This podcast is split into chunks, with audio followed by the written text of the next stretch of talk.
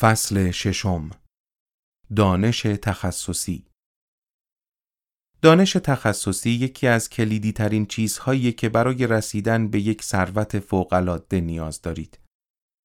استفاده هوشمندانه از دانش تخصصی یکی از رایجترین ابزارها برای دستیابی به ثروته. دانش می‌تونه تخصصی یا عمومی باشه. البته برای جمع کردن پول کمتر از دانش عمومی استفاده میشه. ثروت زیاد از طریق سازماندهی یا استفاده کردن از دانش تخصصی ممکن میشه. اما دانش به تنهایی نمی‌تونه پول رو جذب کنه. بلکه تنها در صورتی که به شکلی هوشمندانه هدایت و به صورت عملی سازماندهی شه می‌تونه منجر به جذب ثروت شه. دانش در اصل قدرت بالقوه است. تنها زمانی به قدرت واقعی تبدیل میشه که درون یک برنامه اجرایی باشه و برای رسیدن به یک هدف مشخص سازماندهی شه. تعلیم دادن به معنای استنباط کردن و توسعه دادن از درونه. یک فرد تعلیم دیده لزوما دانش تخصصی یا عمومی زیادی نداره بلکه فردیه که استعدادهای فکریش رو چنان توسعه داده که می‌تونه به هر چیزی که می‌خواد دست پیدا کنه.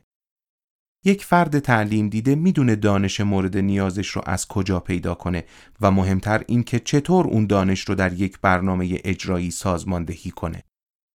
برای اینکه علایقتون رو به پول تبدیل کنید به دانش تخصصی از خدمات، کالاها یا حرفه احتیاج دارید که افراد حاضر باشند در ازای اون پول پرداخت کنند.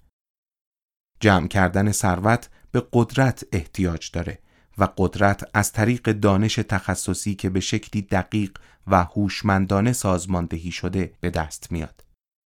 جالبه بدونید که لازم نیست دانش در اختیار فردی که می‌خواد ثروتمند شه باشه.